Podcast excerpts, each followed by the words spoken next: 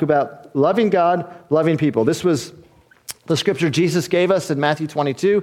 He just basically said, hey, this whole, uh, every law and, and uh, word from the prophets, if you could boil it down, it would be these two things to love God with all your heart, soul, and mind, and love people as you love yourself. And so these are these, this is our heartbeat. This is our vision. And so this is what we want to do really well. And over the last couple weeks, we've been talking about loving God, how we can love God, you know, individually, having a relationship with Christ individually, also corporately as a, as a body, as one body. The, uh, the Lord says we're, we're one church, we're one body, not just Westridge, but every church that is, that's following Jesus, where He's the Lord and He's the head. We're all one body. It doesn't matter what our signs say. We're all one church, and we're all we're not competing with one another. We all have a singular kingdom purpose. And so we, we've been talking about that as a church. Last week we, we shared about that. Today I want to talk about loving people. Loving people. And this is interesting uh, because uh, it's for all of us. All of us are called to make disciples, to go out into all the nations, to Jerusalem, to Judea, to Samaria, to the ends of the earth. And I know those are all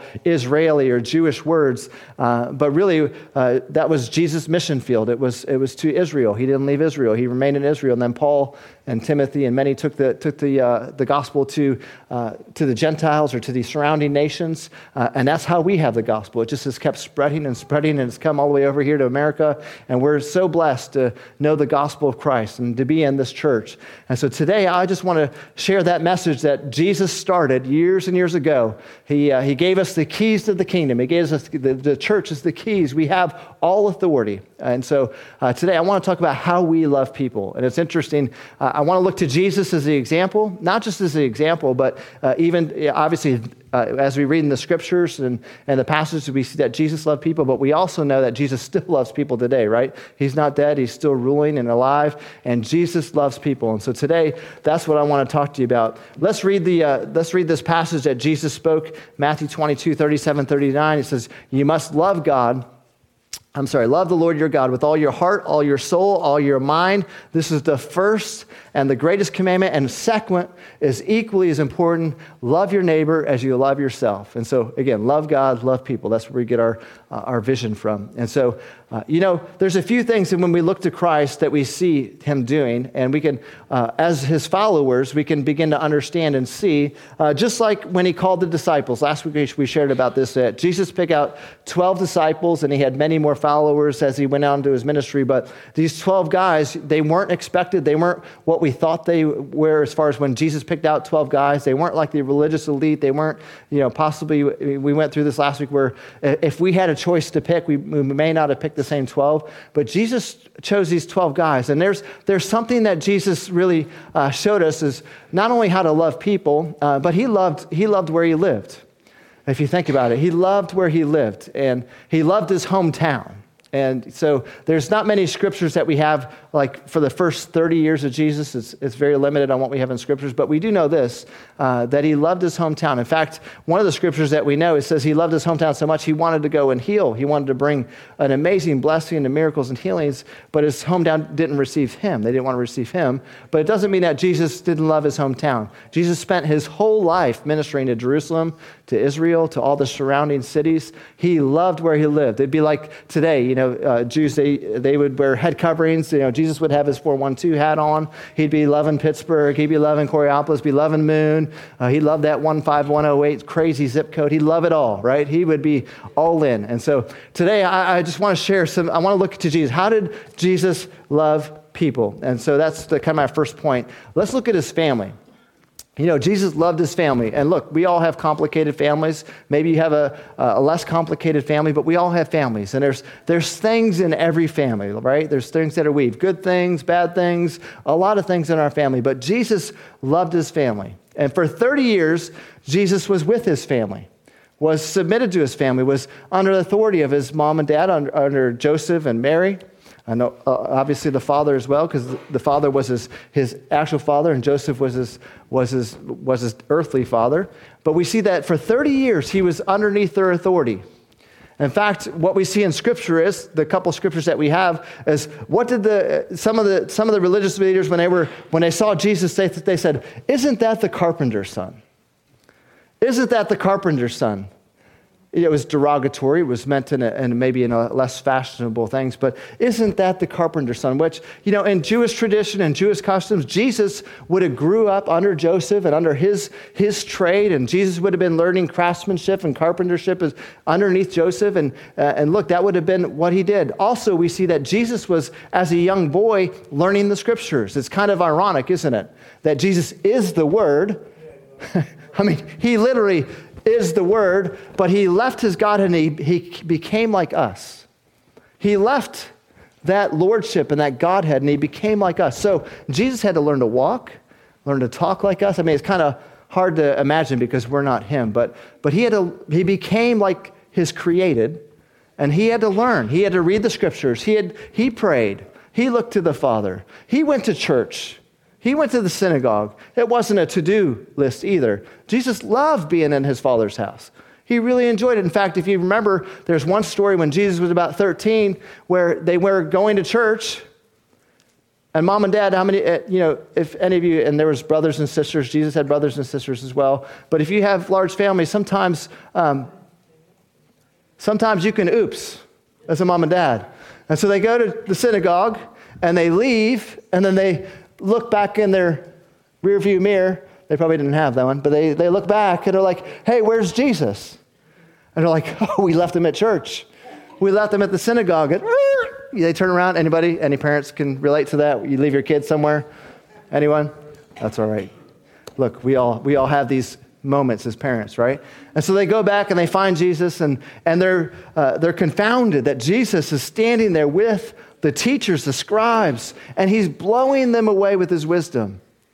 And look, that just isn't by mistake. Of course, Jesus is God, but what you need to know is a 13 year old boy, he studied the scriptures. He loved the word. He prayed. His family, we talk about the love of his family. Like Joseph and Mary, they taught him principles. They taught him what it is to worship. They taught him, they brought, they made sure that he was uh, not just going to church, that, that it was a part and a piece of who he was. These were all important things. We see this knitted into his, his family dynamic. He loved his family. In fact, think about this. The very last words, if you were, if you were to, if you only had moments left to live, what would you say? Jesus was hanging on the cross, and what did he say? There's very few things he said on the cross. First of all, he, he did, probably didn't have much strength to say much. But he looked down and he looked at John, and what did he say? Take care of my mom. You take care of my mom. Jesus loved his family. Something that meant a lot to him, and something that should mean a lot to us. We love our family, our physical family, look, our church family, Jesus modeled it so well. He loved his disciples. Again, he picked out 12 disciples and he loved them. And we have more Matthew, Mark, Luke, John. We have more about the 12 disciples. We have a lot of scriptures we could share about the disciples how much he loved them, how much he engaged with them, how much he showed them, he taught them, he corrected them. We have a lot in there, don't we? But my, I think the, the best picture of love for his disciples is found in John 17. This is when he prays. When Jesus is praying to the Father, I want you to see what he writes in John 17, starting in verse 6. He says this I have revealed you to the ones you gave me from this world. They were always yours, but you gave them to me, and they have kept your word. Now they know that everything I have is a gift from you, for I have passed on to them the message you gave me. They accepted it and know that I came from you, and they believe you sent me. My prayer is not for the world but for those you've given me, because they belong to you. All who are mine belong to you, and you have given them to me, so they bring me glory. Now I'm departing from the world. They are staying in this world, but I'm coming to you. Holy Father, you've given me your name. Now protect them by the power of your name, so that they will be united just as we are. And I say, I, love this scripture for, for one reason because the disciples aren't there. And you see Jesus saying, I love these guys. I love them. I'm not, I'm not praying for the world, although he came to save the world. I'm not praying for the world right now. I'm praying for these disciples. God, they believe in you. They believe that you sent me. They believe in this word. They're all in. And I love how he just pours himself out praying for those he loves, his disciples. God, I want them to, I want them to have everything that we are. I want them to be unified. I want them to be one as we are one. And just such a beautiful prayer, and it's just a, such a beautiful representation of what love is. God, I won't hold anything back. You know, that's the amazing thing about being a follower of Christ is there's nothing God is holding back from you or from me. He puts it all on the table. Everything in heaven and outside of heaven and the, everything God is is available to you and to me. This prayer was for those 12. He was showing his love. But you know what? That prayer is also for believers today. If you read the whole prayer, he's praying for every follower. These are my kids. One of the guys, uh, one of the guys I, I, love to talk to, he comes, he comes to me from time to time and he gives me words of encouragement and uh, just shares. Sometimes they're, they're words for you. Here's what he said We're all God's seed, we're all his kids. And think about this there's no difference between you and me and you. God sees us all equally. He doesn't have a favorite. He doesn't give, he doesn't like this one more than this one. We're all his seed. We're all his children. We're all special. We're all valuable. There's, there's things in each one of us. And I love how Jesus put it let us all be one as him and the Father are one. And it's just really a beautiful picture of what love is. Love is unified, love is powerful, love is expressed. Love takes sacrifice, love takes work. And here's God praying for his disciples, saying, God, I love these guys so much. Any follower that is after me, I, I love them. I'm, I'm with them. In fact, you know what the scripture says about Jesus and us? Of course, it says he's our mediator, he's our high priest, but it says he's interceding for us. And don't just overlook that. Jesus is talking to the Father on your behalf, on my behalf, personally, individually, your name included, your life included, your stuff included, everything that's going on. Jesus is talking. He's our mediator. He's the one that's speaking to the Father, he's, he's the one that's communicating. He knows you, He loves you. He hasn't forgotten about you, He does know your name. He'll never leave you or forsake you. That's the promise for all the seed, all His kids. You know, when you have kids, you get it, right? Maybe we get it. We don't always get it right, but we get some things. And that is, we want the best for our kids. All of them, every one of them. I have four. I remember when I had my first kid and then my second, I'm like, well, how am I going to love this one as much as this one? And then you have three, and then you have four, and then insanity sets in. You're like, well, it just works. I don't know. It just works. God just, He gives you what you need, right? It just is amazing how God does that. How much more is the one that made us, that made every single human being, how much more does He love each one of you? He loves His disciples. The next thing is the unknown or the neighbors, right? The unknown. Now, this is kind of mind boggling, but you're going to have to walk with me a little bit. Remember, Jesus is God, but He's also man. So, as God, he created every single person, but when he became a man, he didn't know every person because he put his Godhead down, is what it says in Philippians. So, literally, even though he made them, he's walking into towns and they're strangers to him, which is kind of crazy to think about. It's, it's a little bit too big for me. It's a, that's why I'm thankful he's God and I'm not. But he's walking into these towns to people he doesn't know in fact, he's walking his towns to the people that have been discarded. They're in the synagogues. They're, they're actually in the synagogues, but yet, for whatever reason, they're rejected or discarded or looked at a little bit like they're a little bit lower. You know, unfortunately, that happens in the church sometimes, doesn't it? We allow our flesh to kind of, we like to look at the outside. Look, that's not the way we should look. But this is what the flesh does. The flesh that we all have the mindset that all of us have is we look at the outward and we like to judge on the outward, but that's not how God looks. God looks at the inward, He looks at our heart. And so He looks at those that have been discarded. He looks at those. That's what I love about Night to Shine. That's what I love about it. Not just Night to Shine, but for every one of you. You're His children. He made you. You're special to Him. You're valuable. You're loved. You're precious. But you know what? Sometimes some people are discarded because of whatever reason. And this is what I love about Night to Shine. Night to Shine, they're, look, these are God's children. They're created in His image. They're people.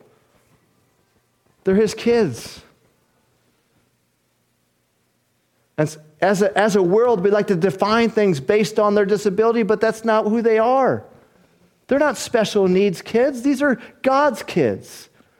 They just happen to have some, some difficulties in some areas, don't you?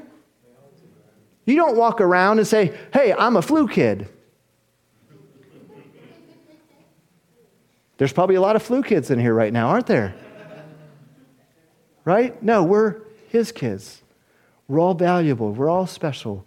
We may have things that we're walking through or going through, but that doesn't define who we are. He defines who we are. And this is what I love is Jesus walks into a town in John chapter 9 and there's this kid and family that's kind of rejected. And watch how Jesus again, we're looking to him to see how we can love people. Watch this. John chapter 9 verses 1 through 5. Here's what it says. It says, "Now as Jesus passed by, he saw a man. Notice he didn't know his name. Even though he made him, he didn't know his name because he put down his godhood. He saw a man who was blind from birth.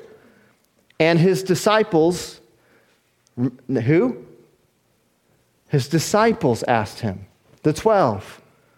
His disciples asked him, saying, Rabbi, who sinned, this man or his parents, that he was born blind? Jesus answered, Neither this man nor his parents sinned, but the works of God should be revealed in him. I must work the works of him who has sent me while it is day. The night is coming when no one can work. As long as I'm in the world, I am the light of the world.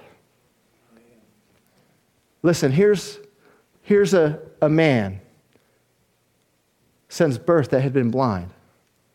And his disciples, the 12 guys, look, this should encourage you. We're disciples too. If you're following Jesus, you're a disciple too. And guess what? We don't always get it right. His disciples didn't get it right either.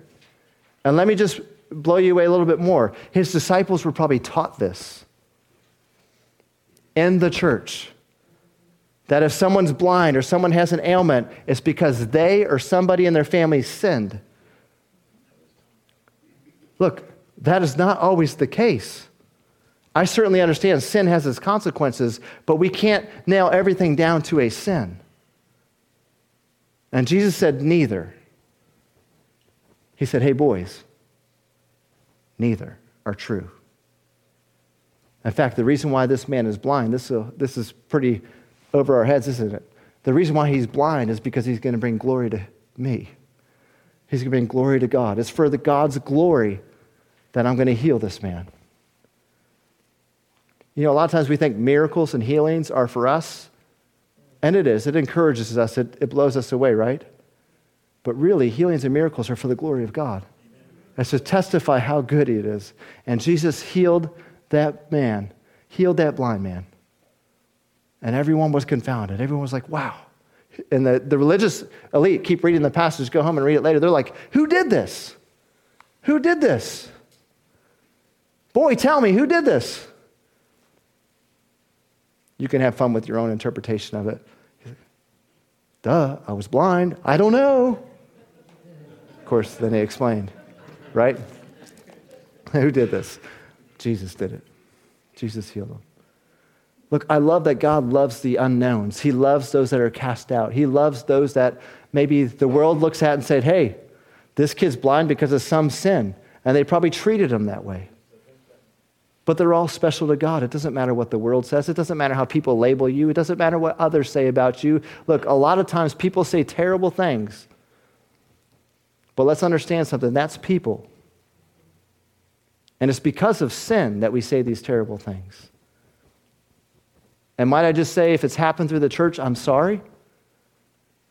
And let me just say, it's not Jesus that's saying it, because a lot of times when we have hurt and pain, we say, well, that's how God is. It's not true. In fact, Jesus just is telling you it's not true. I love you. I want to heal you. I want to help you. I want to set you free. That's how much God loved people. As He showed up in the middle of our world, and those that maybe even we discarded, Jesus said, I love them. And it's for my glory that I'm going to heal them. It's for my glory that I'm going to save them. It's for my glory that I'm going to show them what it is to be a follower of Christ. So that's how Jesus modeled loving people. So, how does Jesus define loving people for you and for me? And I love this. I'm not going to stay here long, but Jesus, uh, in Matthew 22 39, it says this. It says, secondly, or uh, secondly, is equally, is equally important as loving God with all your heart, soul, and mind, is love your neighbor as you love yourself. Now, this is purposeful and intentional, and the order is important. Look, Scripture, uh, when you read Scripture, you have to understand there's an order to things. First, it's love God with all your heart, your soul, your strength, and mind. And second, and second, just as important, is love your neighbor as you love yourself. Now, this doesn't mean, hey, it's all about me. It doesn't mean, hey, that I have an ego or that I get arrogant or, you know, it's all about me, me, me. No, no, no. I, absolutely not. If you read the scripture, it says, first you love God. You cannot love people without understanding who God is. God isn't like love, God isn't good at loving. Love defined as Jesus Christ, love defined as God. You cannot define, now we say things like we love pizza, but you really don't love pizza. You like pizza. Do you love pizza more than you love your family?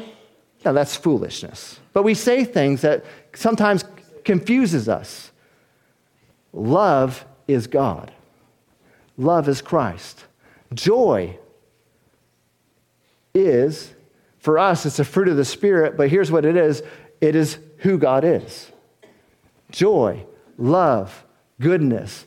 Look, what is good? You only know what good is because of Jesus was perfect. That's the only way you know what good is. If you measure good by you or me or any one of us in this room, we get a skewed picture.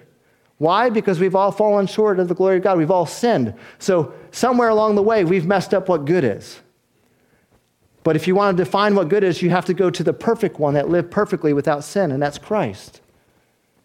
So, look, see, love God with all your heart. If you want to learn about love, you have to go to God to learn what love is. You want to learn what joy is, you got to go to God. Mercy, forgiveness, grace, kindness, goodness, gentleness, self control. All those things are found in God. What the Bible doesn't say is love your neighbor as you love yourself as your old self. Please don't love your neighbor as your old self in anger and unforgiveness and resentment. This is what we do a lot of times, right? I can only love them if they forgive me. It doesn't work that way. Jesus forgave you while you were yet a sinner, which means you're going to have to forgive people even though they have angst against you. Forgiveness isn't for the other person. Who's it for? It's for you. See, this is why we got to learn to love God. And as you love God, here's how it works. As you love God, as you receive from God, so there's the gospel is beautiful. I love how Carrie presented it, right? Jesus is the only way, truth, and life. Nobody comes to the Father except through Jesus, me, except through Jesus. There's no other way. Oprah, Google, throw all that in the trash. Jesus says there's, he, he said there's no other way to the Father except through Jesus, except through me.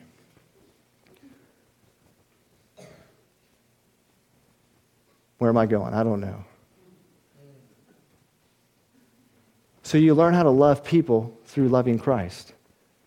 And this is a beautiful part of the gospel. As you love God, you receive from him. And here's the other part of the gospel freely you've received, right? So if I'm receiving love, now I can give love.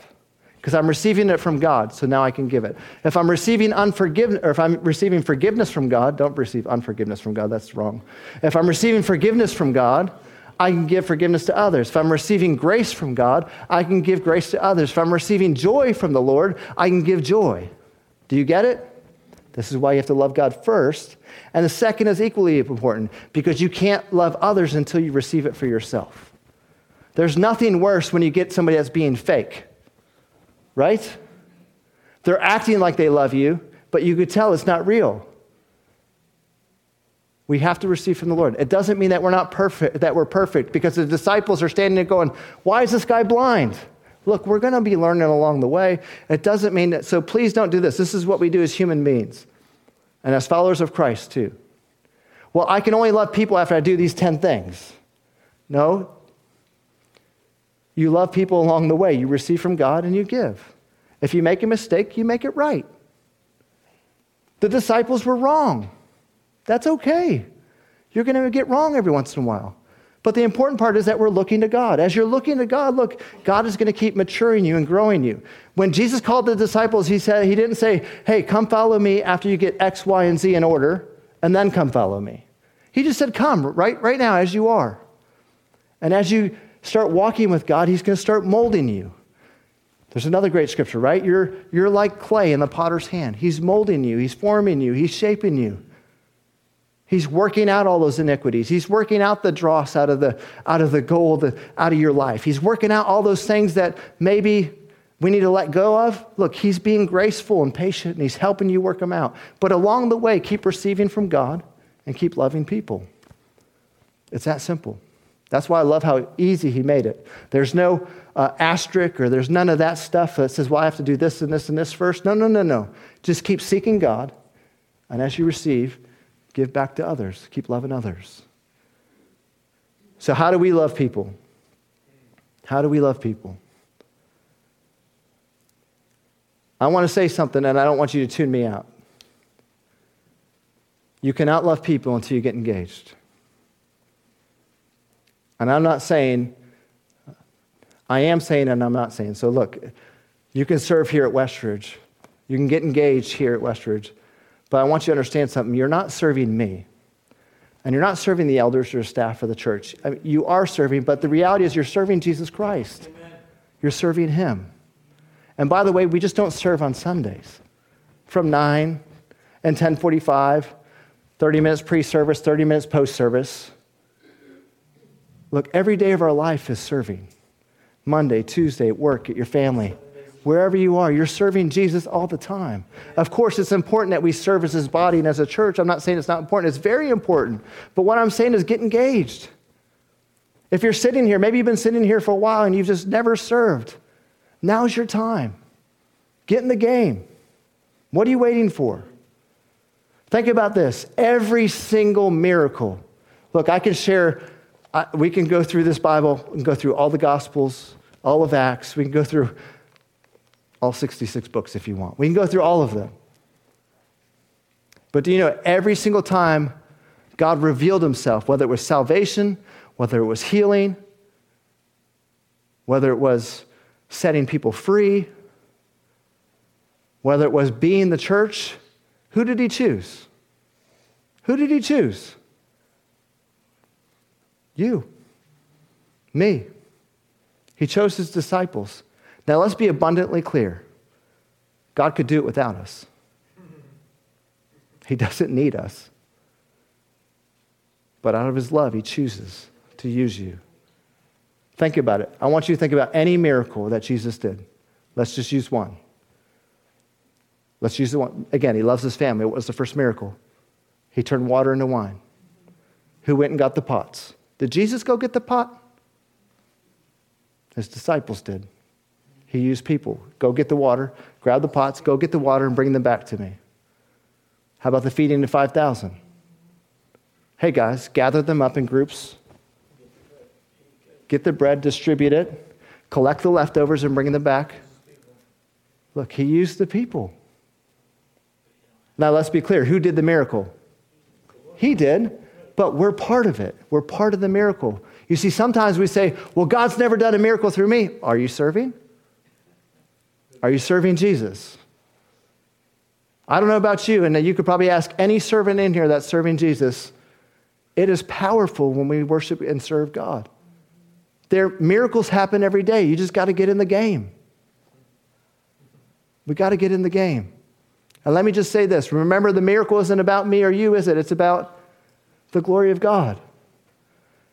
I remember, uh, and I've shared this story a few times, when I started coming to church, I wasn't saved. I was interested, but I wasn't saved. Of course, there was a woman I was highly interested in that went to church, my wife.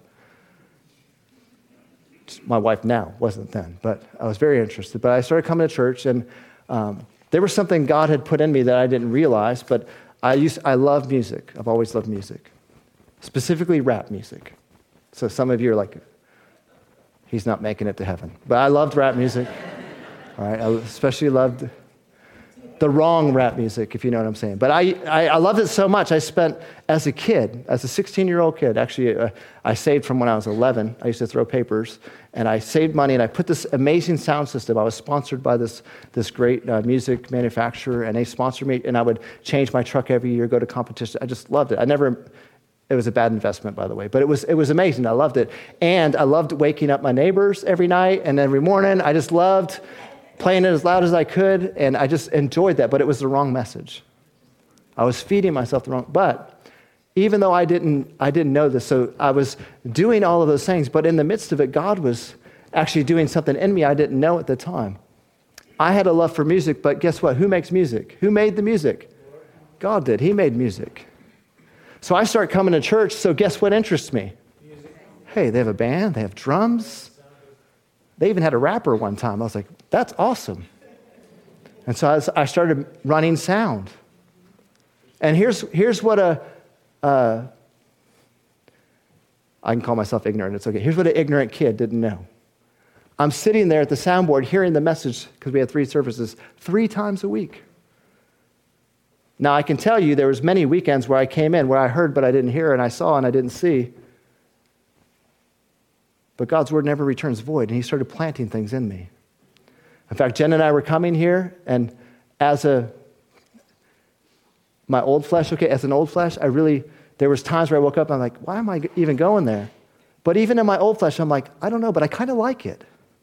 There was something God was doing that I couldn't explain. And there was more that I wanted, but I couldn't tell you what it was.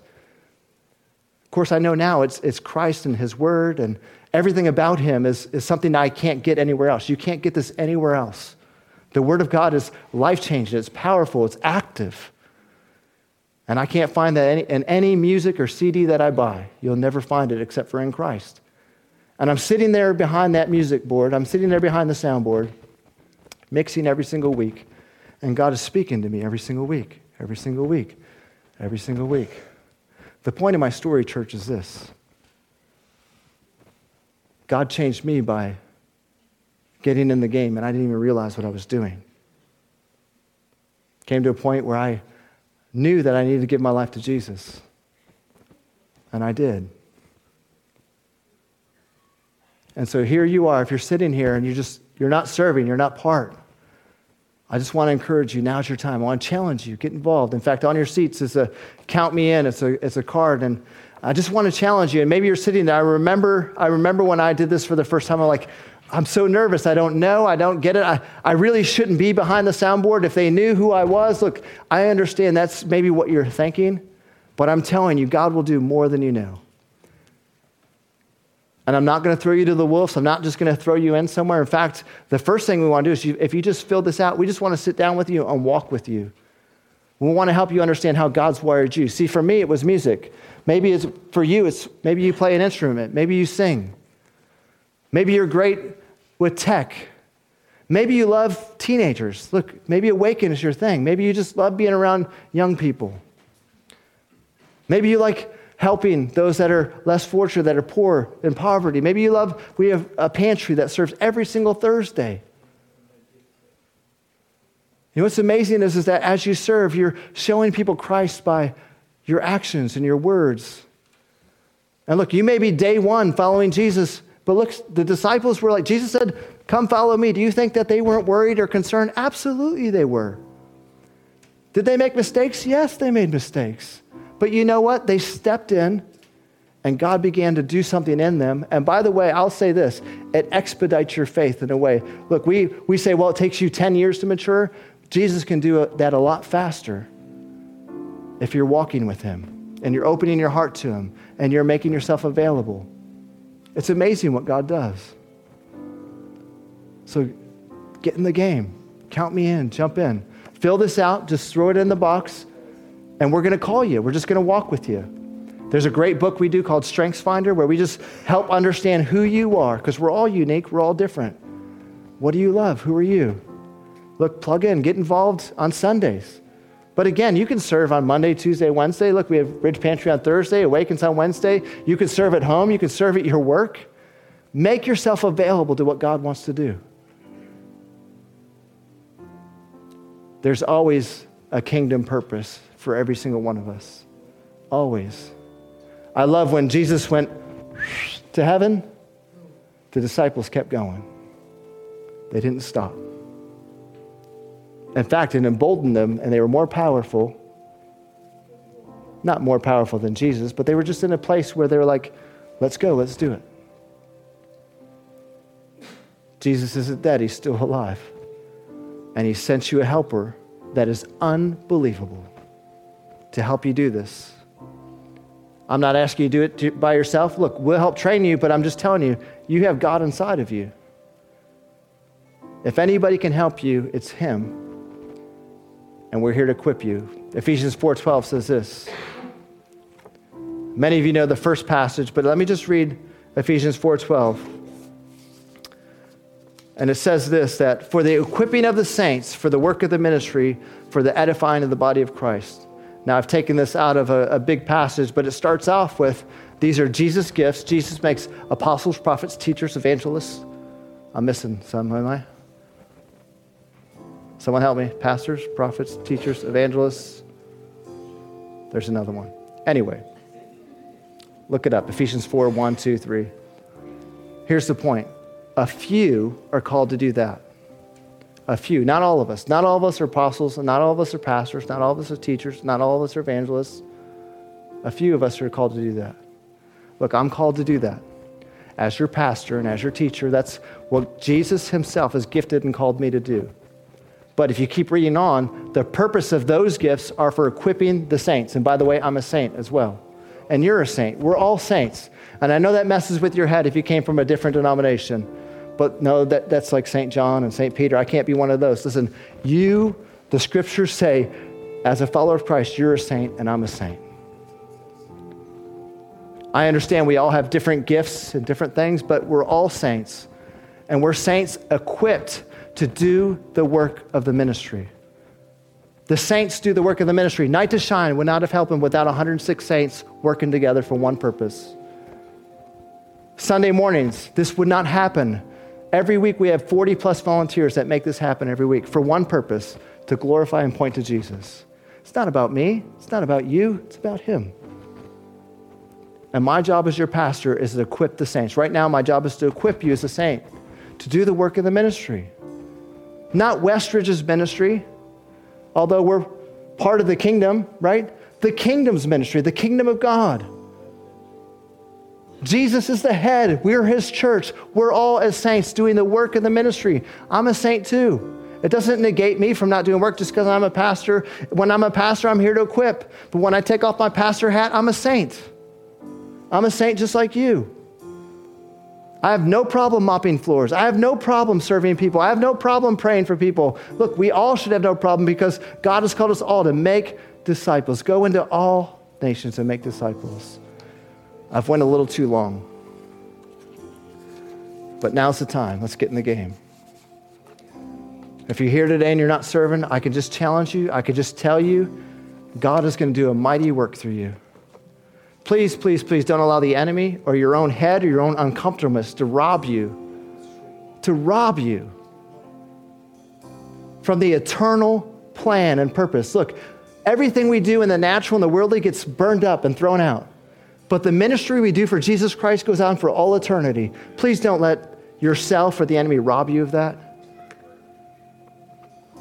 Get in the game. Why don't you stand to your feet? I want to pray with you. Lord, I thank you. We bless you. We praise you. We love you. God, it's all for you. Everything's for you. Lord, what are you doing? Holy Spirit, what are you saying to us? What are you saying to me? Lord, I believe this church will be different six months from now because there's a few maybe in this room that haven't engaged. But when they do, God, when they trust you, when they step, when they take that step of faith, oh God, things are going to change. Things are going to change in them because they're going to learn how to love God with all their heart, soul, and mind. And you're going to deposit something in them, and they're going to love others right through that deposit. God, your word says it'll you're going to fill our cup until it overflows. But that overflowing is to touch and reach and help others and bless others. Lord, we thank you. I thank you for what you're doing right here in this church. Lord, encourage the saints. Encourage the saints today. They may be followers, they may believe in you, but they haven't stepped in, they haven't engaged. Now's the time. Holy Spirit, speak to them. And Lord, if there's anywhere, anyone in the sound of my voice that hasn't followed you, now's the time. Now's the day of salvation. Receive Jesus right where you are. With your own words, with your own, just say, God, I'm so sorry. Forgive me of my sins. I'm making you Lord of my life. Here's what Jesus is saying come follow me. Your response has got to be say, I'm all in. I'm all in. Watch and see what God will do. Lord, we love you. In Jesus' name, everyone said, let's worship together.